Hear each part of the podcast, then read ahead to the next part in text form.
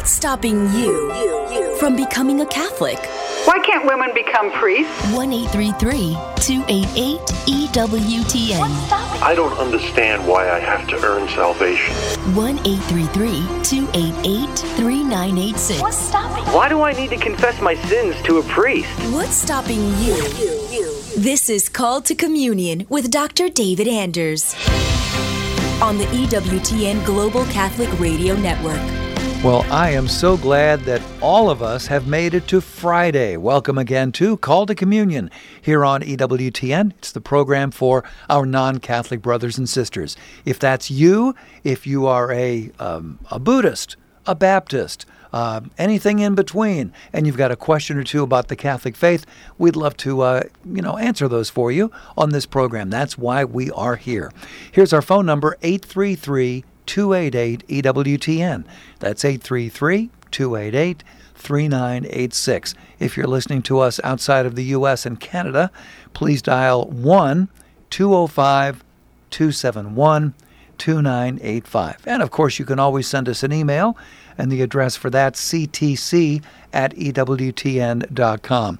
Charles Berry is our producer, Matt Gabinski, our phone screener, Jeff Burson's on social media. If you want to ask a question via YouTube or Facebook, we are streaming there right now. Just look for the comments box. That's where you want to put your question. Jeff will see that. He'll send it to us here in the studio, and off we go.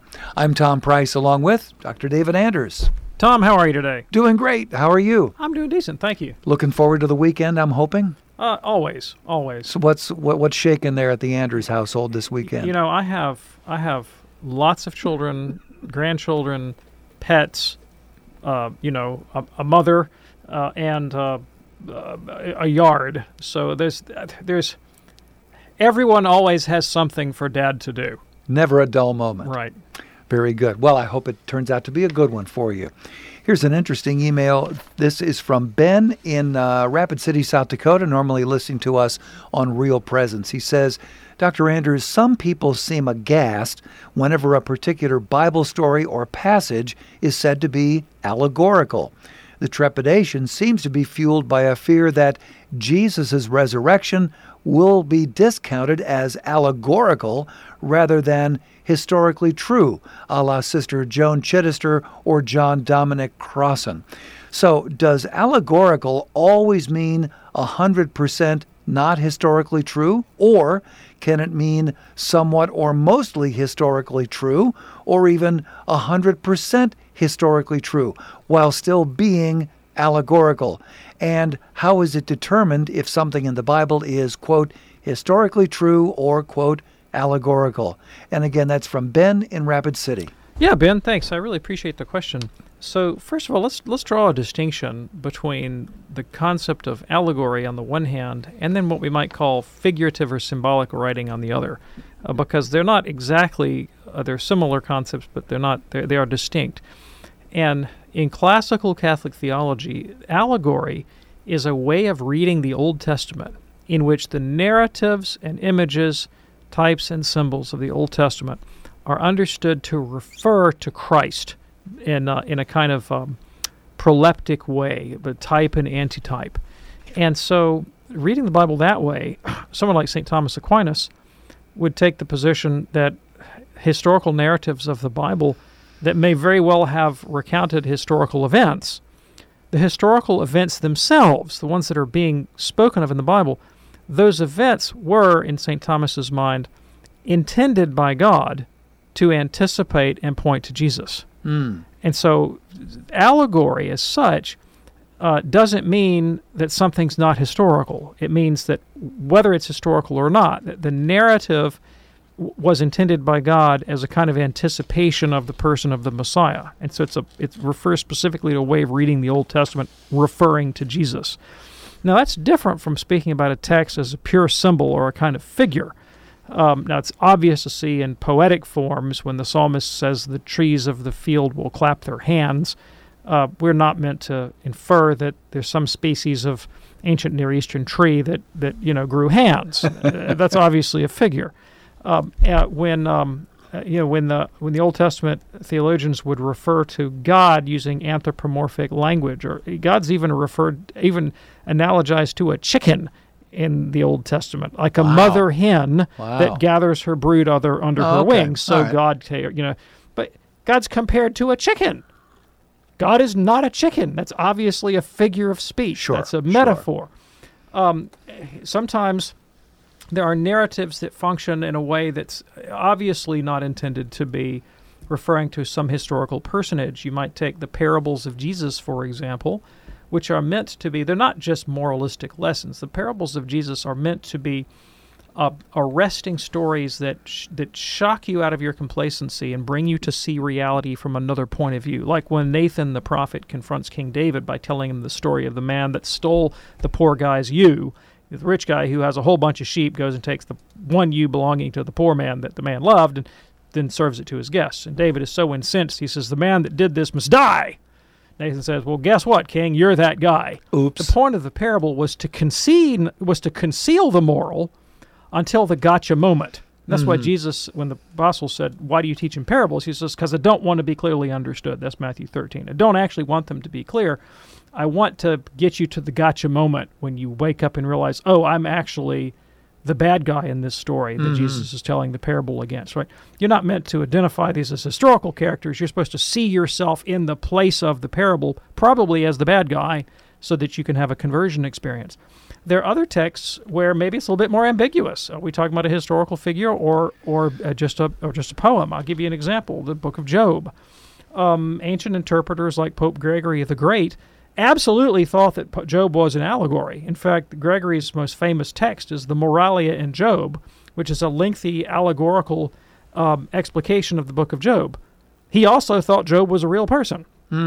Today, I think probably almost no Catholic interpreter would hold uh, that it's necessary to think that Job was an historical person. The point of the book of Job is to, in narrative and poetic form, to present a theodicy, that is, a philosophical attempt to justify God in the face of evil. And the point of the thing is to have that philosophical conversion, not to speculate about, you know, who the historical Job was. So, um, but the ultimate answer to your question is how do you know? well, first of all, I mean, I think it's it's perfectly legitimate to rely on the tools of scientific biblical criticism, archaeology, these kinds of things to okay, what was the historical reality, um, and then see where Scripture matches up with that, and also the tradition and guidance of the magisterium. When there are dogmatic issues at stake, we ultimately rely on the authority of the church to tell us. Very good. By the way, do you know who invented the allegory? I feel like there's a rim shot coming. Al Gore. Oh yeah, There you go. I knew it. Ben, thanks so much. ben, thanks for your question. Stay with us.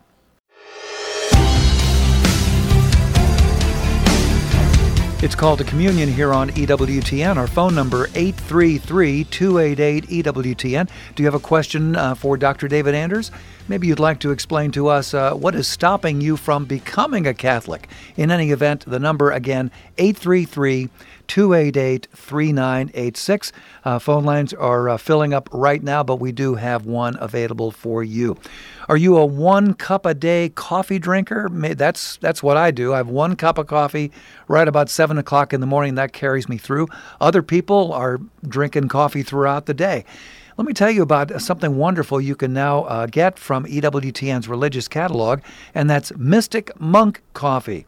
It's a unique specialty coffee helping support a cloistered monastery of Carmelite monks in the pristine mountains of Wyoming. Crafted from ethically sourced green coffee beans, every delicious cup of coffee is perfect for any occasion. The monks lovingly roast in small batches to ensure the absolute best flavor possible.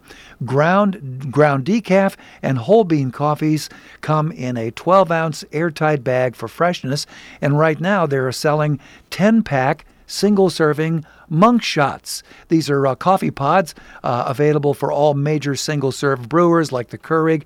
You can go to EWTNRC.com to see all the delicious flavors of Mystic Monk coffee. Do check it out. Mystic Monk coffee now available through EWTNRC.com. We're again going to get to the phone lines in just a moment here. Let me give you that number again 833 288 EWTN. That's 833 288 3986. And a quick reminder here that uh, phone lines certainly do fill up quickly on Fridays. So rather than hanging on to that question all weekend long, uh, call in now 833 288 EWTN. Here's an email from Matt in Atlanta. He says, I am a recovering agnostic. My entire family is Protestant. I am writing to your program in particular because you combine intellectual bona fides with genuine compassion. That being said, I have found that some Catholics spend more time going after Protestant doctrines instead of promoting the moral life or reaching out to agnostics and other faiths. So, how can I make the leap to join the Catholic Church, knowing what some hardliners think about my Protestant wife and family? Thanks in advance, Matt in Atlanta. Yeah, that's a great question, and I, I'm deeply sensitive to that. In fact, I was just having a conversation with a friend of mine on the way over here. I was in the car on the way to the network, and we were talking about the work of being Catholic apologists and, and how I was sharing how my view of the mission has changed slightly over the decades. And uh, earlier in my theological career, I was far more interested in making sure that I had defeated uh, people who were wrong, you know, and made sure that they thought the right things. And I, I of course, that's important. I don't want to diminish that. But I, I, think I have a greater appreciation now for the fact that ultimately the point of the dogmas is to change your life ethically. And that's the way the Catechism treats them. It says dogmas are lights, lights, L I G H T S, Yeah. That are meant to enlighten our path. That's a that's a metaphor for our, our moral behavior, the way we live our lives, the kind of human beings we are. And so it takes something like the dogma of the Trinity, for example. Well, the point of the dogma of the Trinity is so that I can reflect on the loving interpersonal nature of God so I can become that kind of person, that I can imitate the character of God. That's Yeah. the point of it. The point of the incarnation, the dogma of the incarnation. I mean, the incarnation has many points, but the point of reflecting on the dogma is so that I can appreciate um, the, the person of Christ, his divine authority, and seek to bring my life into conformity with his. Uh, uh, in The Imitation of Christ by um, Thomas A. Kempis, uh, one of the earliest texts, one of the earliest chapters of the book, uh, he says, What good does it do you to brilliantly debate the nature of the Trinity if you do so with pride and are therefore displeasing to the Trinity? Yeah. Right? And so I still want to present the truth of Catholic dogma, but I'm conscious that ultimately Catholic dogma is a means to an end. The dogmas don't save us, it's the realities to which they point. That is the loving God, His Son Jesus Christ, relationship with them through the ethical life and the love of my neighbor. Uh, that and the life of virtue. That's that's ultimately what's going to unite me to God in heaven, and that's where my focus needs to be. But the the the desire to reduce my moral project to to uh, the pursuit of some kind of ideological purity that is not unique to Catholics. That is a pervasive human tendency. And I think there are a lot of reasons for that. I mean, I think human beings are sort of naturally tribalistic. In fact, social psychologists have demonstrated the the, the in, sort of the genetic tendency to tribalism in human beings. Remember, I was reading Jonathan Haidt one time, social psychologist from NYU, in his book The Righteous Mind, and he he talks about experiments where the you know when you were a kid and you're in grammar school and you have to play football and they would divide the teams up by you know randomly assigning kids to you're the shirts and you're the skins Oh, yeah. you know and uh, and so the this, the teams are random and he says when you do this with grammar school kids when you divide them up like that in random assortments and make them compete against each other and then you actually interview them about what they think about members of the other team invariably they will think that their side is morally superior to the other team Wow. when the selection criteria is completely random yeah. right? It's just we just do that as human beings. We we we uh, uh, we think that in-group people are better than out-group people, and drawing the the dogmatic boundaries is how we do it as Catholics or any kind of Christian, really. I mean, Presbyterians do this, Baptists do this. Everybody has this tendency to do this, and it's a tendency to confirm uh, our preference for our own in-group thing. Now, how do I regard that as a Catholic apologist? Well, I think that's evidence of a kind of human sin. I mean, that's pride uh, and uh, and uh, and egotism, a sort of you know group in think. Uh, these are the kinds of things I believe that Christ came to overturn. So when I look at the ministry of Jesus, he dealt with that in his own time. Pharisees that said, "Hey, unless you, you know, unless you cut the cookie exactly the way we do, Hmm. then you're a terrible human being. And Christ said, no, it's not whether you tithe mint, dill, or cumin. It's whether you have love or justice or mercy in your heart that matters. That's why John the Baptist says, don't say we're going to have uh, we have Abraham for our father. God can raise up children for Abraham from these very stones. And so the Catholic who says, you know, I'm I am beloved of of God simply in virtue of being Catholic and being right all the time misses the point of the Catholic faith, which is conversion to charity in the life of virtue. So when you witness that in Catholics who are in leadership or, or, or spokespeople for the Catholic Church, it doesn't invalidate the church. It just really it, it shows you that Catholics are also in need of the grace that transforms us into the likeness of Christ, and that doesn't happen simply by assenting to dogma. Right. Hey, Matt in Atlanta, thank you so much uh, for your email today. If you're ready now, let's go to the phones at 833 288 EWTN.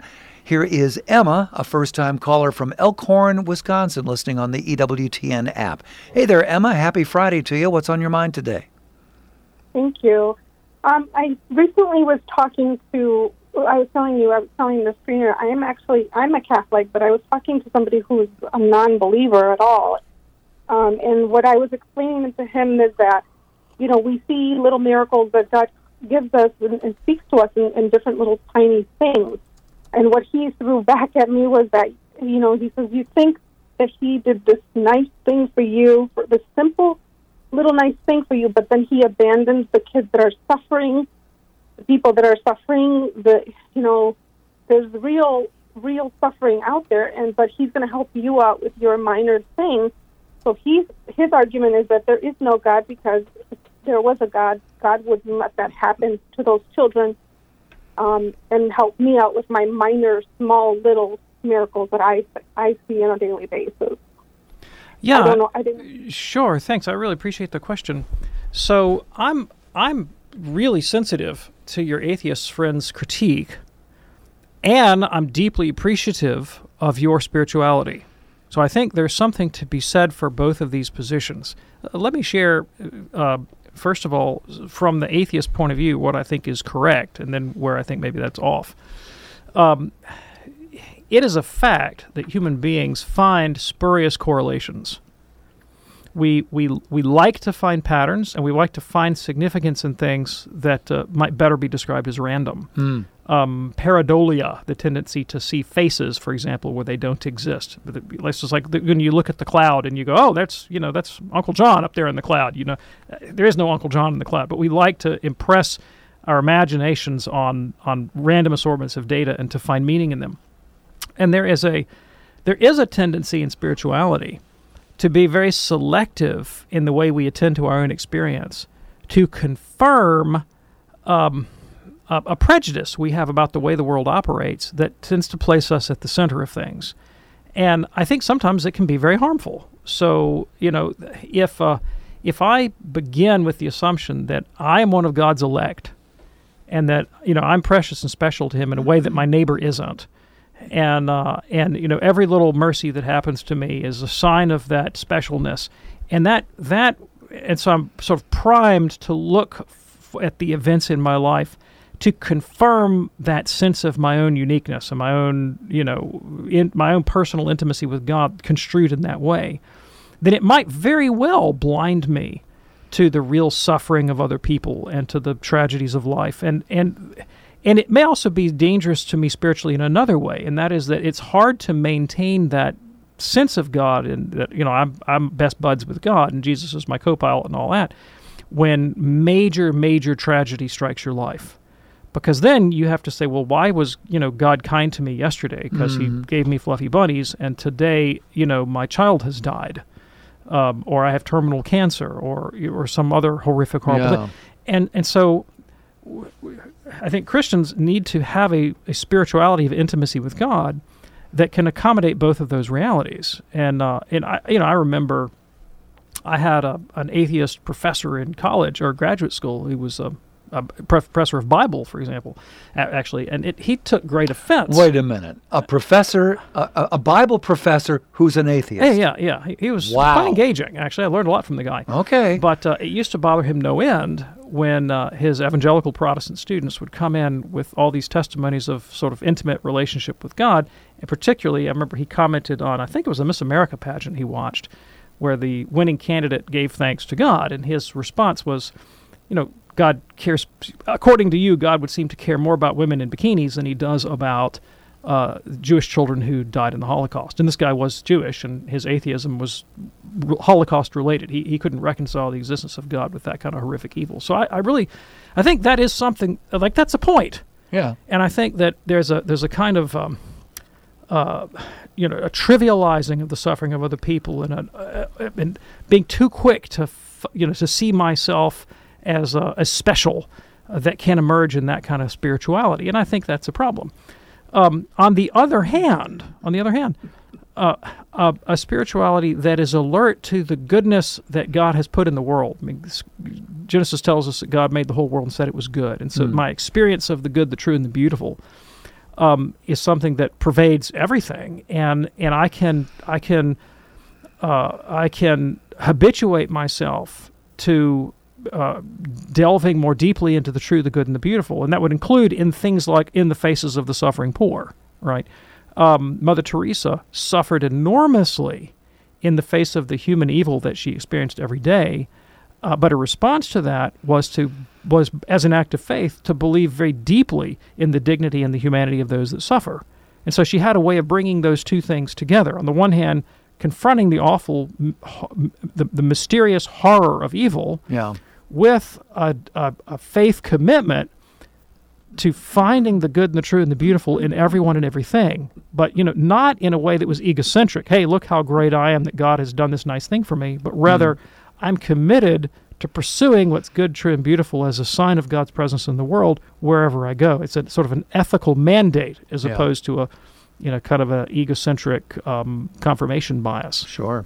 Emma, thank you so much for your call. Hope that's helpful for you.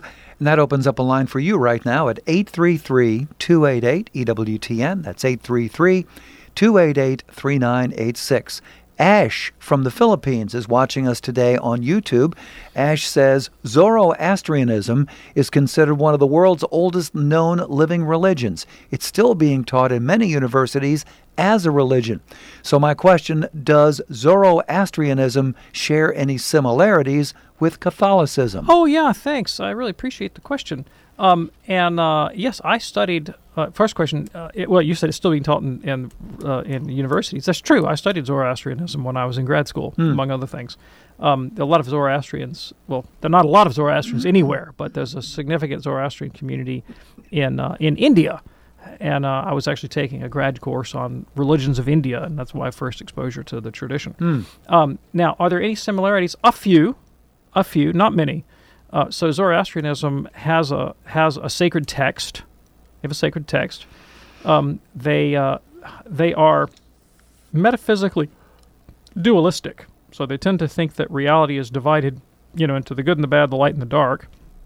And uh, while Catholicism eschews a strict metaphysical dualism, ultimately everything traces back not to two sources but to one. God is the source of everything. There is a kind of, um, you know, dualistic antagonism and the way Catholics construe the moral universe. The world is a battle between good and evil, and we need to be on the side of the good. Now, the way Zoroastrians differ from Catholics, in my experience, and I'm not that knowledgeable, is they they tend to view it as like everyone who's a Zoroastrian is on the good side the non-Zoroastrians are on the bad side, ah. and you know Saint Paul talks about that line of good and evil running through his own personality. So it's not just a battle against the evil unbelievers; mm-hmm. it's really a battle against the wickedness even in my own heart. There you go, uh, Ash. Uh, thanks for watching us in the Philippines. And, and I should say that's yes. more true of uh, Zoroaster himself, probably, than it is of modern Zoroastrians. Okay, very good. So, uh, thanks again for uh, checking us out in the Philippines. That's why we're called the Global Catholic Network.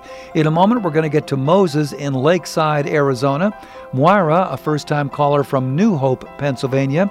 Still time for your calls at 833 288 EWTN. That's 833 288 3986 and it's called to communion on this Friday afternoon here on EWTN. Stay with us.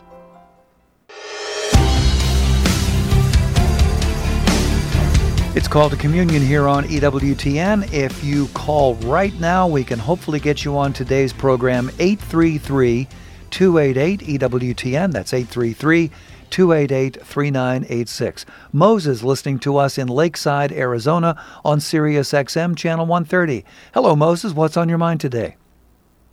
Hi, thank you. Thank you for having me. Um, I got a quick question about the commandments, specifically the third commandment. You see different variations of the third commandment uh, everywhere, and and more importantly, I, I heard Dr. David Anders talk about how Catholics don't observe the Sabbath. Can you elaborate on that? Because I think a lot of Catholics, like myself, are like, wait a minute, get in, get in depth with that. Go deeper on that, please. Yeah, thanks. I really appreciate the question. So uh, we don't refrain from work on the seventh day of the week in honor of the, se- of the seventh day of creation where God refrained from work, as we find in the, the creation account in the book of Genesis. Uh, we don't stone people to death who work on the Sabbath or excommunicate them from the Christian community. We don't celebrate the Sabbath. And that that's Sabbath celebration. It's it's refraining from work on the seventh day of the week in commemoration of God's act of creation. We don't do that. Uh, in Mark chapter 16, verse 2, we read that on the first day of the week, um, the day after the Sabbath, very earlier on the first day after the Sabbath, they went to the tomb and found it empty. Right, right. The resurrection took place the day after the Sabbath, the first day of the week. Mm-hmm. So Christians began the practice of gathering on the first day of the week, not to refrain from labor, but to celebrate the resurrection of the Lord. And uh, for the first several centuries, uh, Christians, you know, who had jobs in the Roman economy, would have gotten up early on Sunday morning, gone to their Christian gathering, celebrated the Eucharist, heard the word of the, of the word the word of the Lord proclaimed, yeah. and then gone about their business. You know, if they were slaves, they went back to their households mm-hmm. and served their masters. If they were shopkeepers, they went back to their shops and sold their wares. Uh, and that's the way the church existed for several centuries. It wasn't until the Christianization of the Roman Empire that the idea of making uh, Sunday, the celebration of the Lord's resurrection, a day when people could also refrain from work in order to hallow the entire day really became the culture of the Christian community. Couldn't have really before, not yeah. possible. And uh, and so you know there is a principle in social justice for refraining from unnecessary labor on Sunday. Um, and the, you know there's another justification for the Sabbath in the Old Testament, which is to let your servants have time off, so you don't work them to death. Yeah. And that that principle still pertains. People ought to be given time to worship God, to refresh their bodies, and to spend time with their families. And the, the public worship of God is really important to the church and also to the civic community. Um, and so there are commonalities between the Jewish Sabbath and Christian Sunday, uh, but they're they're fundamentally different feasts. And in fact, drawing the distinction was something that was fairly important to the Apostolic Fathers. The Didache, for example, uh, goes out of its way to to point out that the the, the liturgical feasts of Christians, of which Sunday is the preeminent, mm-hmm. are not the same as the liturgical feasts of Jews, of which the Sabbath would be preeminent. Right, right. Uh, M- Moses, does that make sense to you? Yes, yes, it does. I'm, I'm like writing all this stuff down. Sure. I just, I, I love the deep dive because I think many many folks are confused about this. Now, if you want a deep dive, the deepest of dives, I really recommend you read the apostolic letter from John Paul II entitled Dies Domini, Day of the Lord, and it's a it's a lengthy theological exposition of the feast of Sunday and its relationship to the concept of the Sabbath. And that's available uh, by going to EWTN.com. Uh, we have that document and all of the papal documents uh, right there. Hey, there's another little website you might have heard of called the Vatican. Oh, yeah. They have it too. So you can go to either EWTN yeah. or the Vatican. You'll get it both places. Vatican VA, uh, Vatican.va is, is where you would go for that. Also, if you want to check out the podcast of this program uh, to refresh what you heard uh, Dr. Anders say, you can uh, get that at EWTNradio.net. Charles will have that posted for you in about an hour or two. EWTNradio.net. Yeah, Thanks. so far they don't have Call to Communion on Vatican uh, Radio. No. so you got to go to EWTN for that one. We're working on working it. on that We're one. working on it. Moses, thanks so much for your call. Here is um, Moira, a first time caller from New Hope, Pennsylvania, listening on Sirius XM, Channel 130. Uh, Moira, what's on your mind today?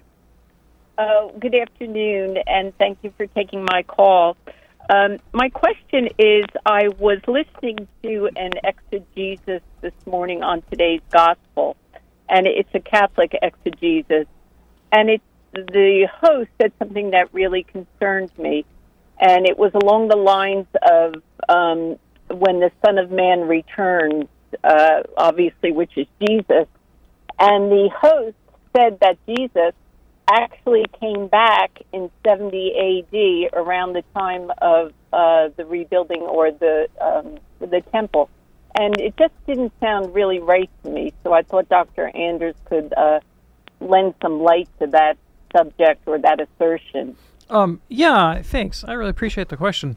So there is a there is a school of biblical interpretation applied particularly to the apocalyptic texts of the New Testament. The apocalyptic texts are those that talk about end of world stuff, Uh-huh. the stars falling from the sky and the heavens being shaken and this kind of moon turned to blood, all that language. And uh, it's called preteritism, this particular school of interpretation, preteritism. And it maintains that much, if not all, of the apocalyptic language in the New Testament actually refers to events that took place in the first century. And the origin of preteritism uh, actually is it's Catholic. It's a Catholic uh, theological innovation uh, fomented by the Jesuit order in the 16th century to specifically counter the Protestant position that the Pope was the Antichrist. It was very common in the 16th century and not unheard of today for Protestants to say the Pope is the Antichrist of the Book of Revelation. And, uh, and the Jesuits said, well, you know, you can't really make that claim if the Antichrist is a first century character, namely Nero Caesar. If Yeah, that's the yeah. Antichrist, then then he can't be the Pope. And so it was a rhetorical, it was a polemical tool to thwart this Protestant uh, interpretation. Uh, it has since been become very popular among certain Protestants, preteritism, and uh, because there there seems to be in both the sayings of Jesus and in Saint Paul such a heavy expectation of Christ's imminent return. Like you're not going to stop going through the towns of Israel before you see the Son of Man coming with power. Or St. Paul to the Thessalonians, and he says, you know, some of you people have fallen asleep, i.e., died. But for those of us that are still alive at the coming of the Lord, and it's pretty clear from the context that he's talking about people in his own day Yeah. with the expectation of being there when Jesus comes back. And uh, and so, how do you fit that that that imminent expectation, like together with the course of history that's two thousand years old? Well, what some interpreters want to argue uh, is that uh, you could interpret, and I'm not look, I'm not necessarily endorsing this opinion. I'm just Yeah. explaining it. You could interpret uh, the destruction of Jerusalem in 70 A.D. as a kind of coming of the Lord in power. It's not the Hmm. final eschatological coming at the end of time on the clouds of glory when he's going to Yeah. raise the living and the dead. Yeah. Uh, but it definitely is a fulfillment of at least part of his messianic prophecies about what was going to happen to the people in his own day and the kind of pains that were going to come on Jerusalem and woe to you, Bethsaida and Chorazin and so forth. Um, and of course, the Roman destruction of Jerusalem was horrific. Christ had actually said it'll be suffering unlike any that you've seen since the beginning of the world. And in fact, that took place. And uh, and so it's a way of saying, okay, there's there's something to that. There's something to this emphasis on first century fulfillment and the destruction of Jerusalem that does seem to play heavily into into Christ's prophecies and to what actually happened historically, uh, without without uh, denying that there is a final eschatological coming at the end of time. All right, Moira. We hope that's uh, helpful for you today. Thanks for your so much for your call today. Now, you don't have to read it that way. The Catholics are not obligated to hold a preterist position. Right. This is just one school of biblical interpretation, and there are many within the Catholic Church. Very good. And thanks again for your call. Call to communion here on EWTN. Last call for your call at 833 288 EWTN. That's 833 288 3986. John, watching on YouTube this afternoon, John says in Mark 13, verse 20, who are the elect and why are they referred to in the past tense? Um, yeah. So we, again, we're talking about this apocalyptic end of days stuff, and the text reads, "If the and if the Lord had not shut had not cut short the days, no human being would be saved." But for the sake of the elect, whom he chose, he shortened the days. Okay, so the elect here and elsewhere in Scripture are those whom God foreknows will be saved. Okay. Right. And uh, the Catholic position is that if you get to heaven, you do so only by God's grace. God has chosen you. He, the, the preeminent example of election is the election of Christ. God the Father chose the person of Jesus Christ uh, to be the means of saving the world. Mary was elect. Uh, God did not choose just any virgin from Israel, but this particular girl was picked out from the beginning of time. This in the same moment that God, in eternity past, decreed the incarnation of Christ, He also decreed the immaculate conception of the Blessed Virgin Mary to be the mother of God, Yeah. so that she's part of that divine decree. Israel was elect in Abraham. God chose Abraham. He, a lot of people in Mesopotamia. God picked Abraham. Said, "Okay, Abraham's your job. You get out of here. We're going to make you a great nation." He chose Moses. He chose the people of Israel, um, and and he chose the church. Now, where people get bent out of shape about the concept of election is: Are you saying that, well, only people in the church are saved? Never said that. I like to go back to the election of Abraham. What was Abraham for? That through him all the nations of the world will be blessed. What is the church for? So that through the ministry of the church, all the nations of the world will be blessed. Beautiful. Call to communion here on EWTN. If you're just joining us and perhaps you missed part of the show, you can check out the encore tonight at 11 p.m. Eastern, 8 p.m. on the West Coast. Again, 11 p.m. Eastern for the encore of today's Call to Communion here on EWTN. Paul, listening in Olympia, Washington on the great Sacred Heart Radio. Hello, Paul. What's on your mind today, sir? Oh, you had a question about my elderly parents. They received communion at home from the Eucharistic minister. Mm-hmm. Um, so my dad's 92, my mom is 86, I believe. And so I asked the administrator at the, at the church if they need to be properly disposed with the one year requirement for doing confession. She said that that requirement is waived for the elderly. I just wanted to see Dr. Anders' opinion on that, if that sounds correct to him. Okay, thank you. So, so there's a let's draw two distinctions here. It's one thing to talk about the ob, the, the canonical obligations of the elderly. It's another thing to talk about their spiritual needs. So there are a lot of canonical obligations that don't pertain when you're elderly and you can't maintain them. Like you don't have to fast, and you you may not have to go to mass, and you, a lot of things you don't have to do because you can't. You can't physically do them. Um, but the fact that you're not obligated in law to do something doesn't mean that doing it is a bad idea. And if anyone is trying to dissuade you from pertain, for obtaining the sacraments for your parents, then then that person is dead wrong. So, I mean, I remember the holiest death. I haven't witnessed a lot of deaths in my life, but a few. The holiest death I ever witnessed was the death of my good friend Lambert Greenan, Father Lambert Greenan, who was a Dominican priest of the Irish province, and he died at the age of 101. You you could not imagine the the the quantity and quality of sacramental accompaniment that this man had at the end of his life. I mean, he had priests from the network. He had the bishop of the diocese. I mean, they, everybody wanted to go out and anoint Father Lambert and hear his confession and give him viaticum. And I mean, it was uh, it was a real spectacle. Let me tell you something. And then he died with the sisters and friends gathered around him praying the rosary. I mean, this was like Mm. the best attended death you could Yeah. possibly imagine. It was beautiful. And uh, I, I, my son was there, and I, said- I said, I want you to remember this day.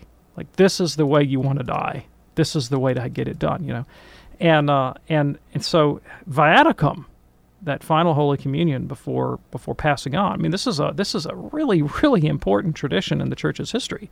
So much so that in the first Nicene Council, back in the day in the fourth century, it wasn't wasn't uncommon for people being disciplined by the Church to be excluded for communion for many years. And uh, and the canons of the Council of Nicaea said, remember, if somebody's in danger of death, you throw out that discipline. You make sure they get viaticum. You make sure they get viaticum. Yeah. And along with it, you want confession, you want the anointing of the sick, you want the apostolic pardon, you want the whole kit and caboodle, and you want it as much as possible. Right? So who cares about obligation? I, I want preparation. Sure. There you go. Appreciate that. Here's a question You know, from. we know what we call uh, in, in my office what we call the lay minister who stands between you and the priest and won't let you get the sacraments. Hmm. Moat dragons. Moat dragons. moat dragons. We're like, oh, I got to get around the moat dragon. Love it. That's fantastic. Call to communion here on EWTN. Ashley, right here in Birmingham, says I went to a funeral yesterday and some Protestants asked why we did not, quote, finish the Lord's Prayer. Now, I know it's not in the gospel, but how did that extra line come to be anyway? Yeah, there are two different manuscript traditions of the Lord's Prayer. And what I mean by that is we don't have the original texts that came down to us from St. Matthew or St. Mark or Yeah. St. John. Uh, we have the Bible in thousands of different ancient manuscripts, and they can be, you can, biblical scholars group them into uh, into families. And so there's a Byzantine family of manuscripts, and there's a Alexandrian family of manuscripts, and Really? others. Yeah. Really? And they show variations. Okay. And there there are there are textual variants between them, and and uh, uh, biblical scholars tend to prefer the shorter reading. Right when you co- when you come across a Mm. biblical text, and the, the one version has something longer, and the other one has something shorter. The, the thought is, a scribe is more likely to have inserted something than taken it away I see. you know and uh, and so the liturgical form of the lord's prayer has always been the shorter version Hmm. um, and which so you have not not only from from the science of lower textual criticism but also from sacred tradition so confirmation that the way the catholics are doing is probably you know the way that it came down to us from christ and the, the longer version that Protestants like to use uh, it comes from a different manuscript tradition. It's beautiful. There's nothing theologically objectionable to Yeah, it, but that's yeah, yeah. why. There you go, Ashley. Thanks for listening to us right here in uh, Birmingham. Here's an anonymous email that came in. Uh, Dr. Anders, some of our closest friends and family members are Catholics who do not care for the teachings of the Church, in particular around LGBT issues and abortion. I don't know how or if I should engage in conversation about these topics since they are very emotional. I don't want to burn any bridges with people that I truly care about. I am typically the type of person that avoids conflict and internalizes feelings, but this is pressing on my mind. Any advice is appreciated. Thanks, Anonymous. Yeah, thank you. I appreciate the question. Um, in my judgment, people who are deeply ideologically committed, and that would be true of Catholics and non Catholics alike, Yeah. um, have one abiding concern, and that is to validate and confirm their ideological prejudices, and they only want to engage with contrary positions in order to refute them. Hmm. I mean, that's that's that's been my experience in life when Okay. people are really ideologically committed, and uh, and it's been I mean it's been validated by social science. I mean, we people have confirmation bias. They like to believe what they believe. They don't like to upset the apple cart, and they're not generally open to to contrary points of view. So knowing that in advance, it's uh, how you make headway uh, is tricky, and and there I've got a couple insights for you. So one is that uh, you you you make a lot more headway approaching people empathetically and trying to appreciate their point of view, no matter how absurd it might seem on the face of it. So Hilaire Belloc, great Catholic apologist from the early 20th century, once said that heresies survive by the truth that they contain. And so there's there's something about I mean I think one of the wickedest ideologies in the planet that ever crossed the face of the earth it has been responsible for the death of millions is Marxism. I just think Marxism is atrocious. Yeah. Um, but you know, there's a scintilla of insight in Marx, right? I mean, he obviously was distressed about a real problem, which was the social condition of the working classes. So I can I can find solidarity with a Marxist over that social concern, even if I'm going to throw out 99% of the ideological elaboration. Right? There, there's something there of the human that you can appreciate and find compelling, and Even if it's a grain. even if it's a grain. And so I think I think that it's it's always helpful to try to approach anybody with appreciation and to with a genuine desire to hear what they have to say, no matter how absurd it might strike you Mm. on the face of it, and and go in with the attitude of I'm going to try to learn something. And that I don't, it's not necessarily a tit for tat. It's not a kind of a bargain where I get to listen to you, now you have to listen to me. It's a, it's a genuine desire to be human with somebody and to appreciate them for who they are, even if they don't reciprocate. And then if you can do that generously and over time and build relationship, you you may win the right to share your point of view uh, because they genuinely care about you and they're not threatened by what you have to say. Right. So that's that's that's always true. That approach is always true. Um, another thing is that people will sometimes be open to argument when the seed of doubt has been sowed in their own mind regarding their own ideology. So um, when when they discover an internal inconsistency in their own worldview, uh, if they discover something that's that you know from another tradition, oh, they're quick to tear it apart, but they leave their own tradition unassailed. When they discover that internal consistency, inter- inconsistency in their own tradition, then that, that that's a crack that begins to widen.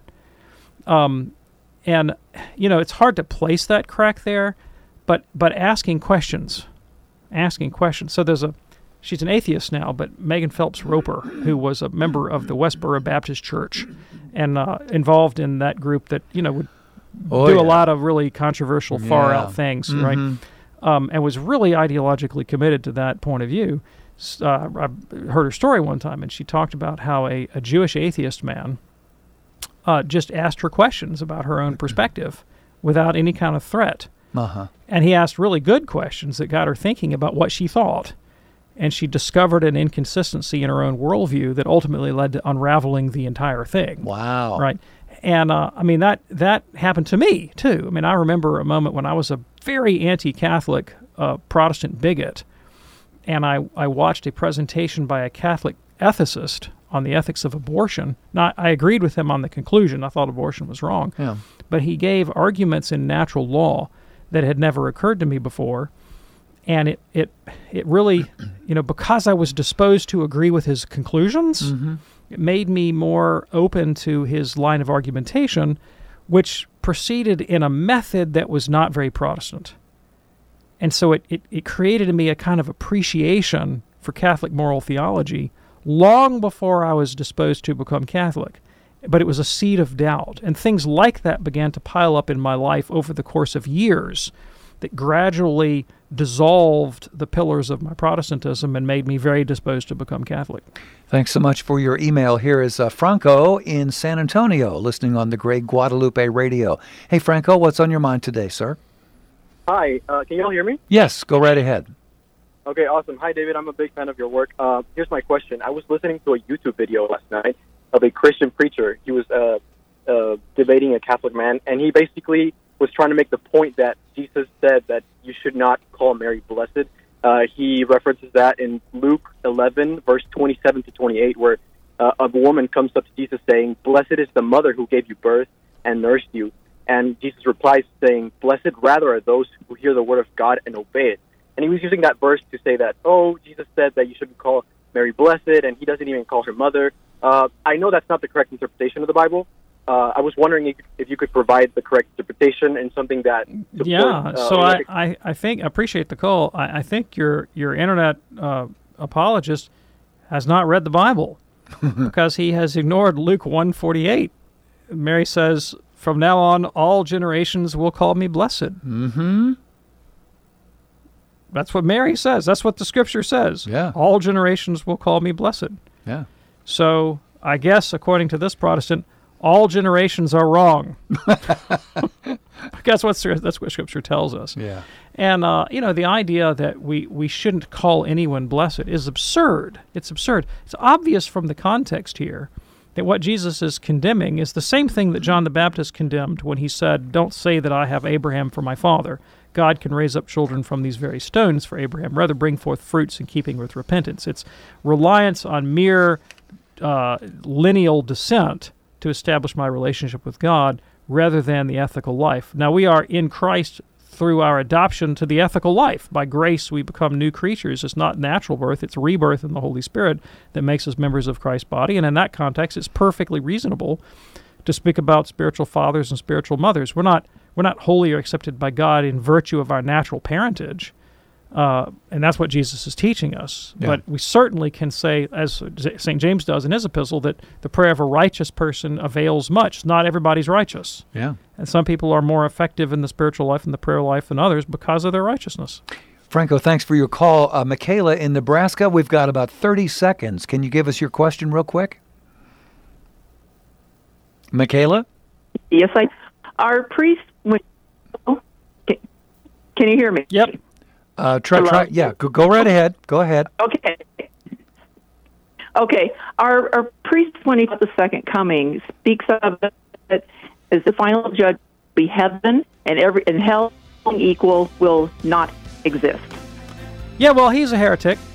I mean, a, heret- a heresy is defined by canon law as someone that obstinately denies a dogma of the Catholic faith. And it's the, the existence of hell is a dogma of the Catholic faith. And if he's denied that there is a hell, um, then uh, then that uh, that makes him a heretic. Well, there you go.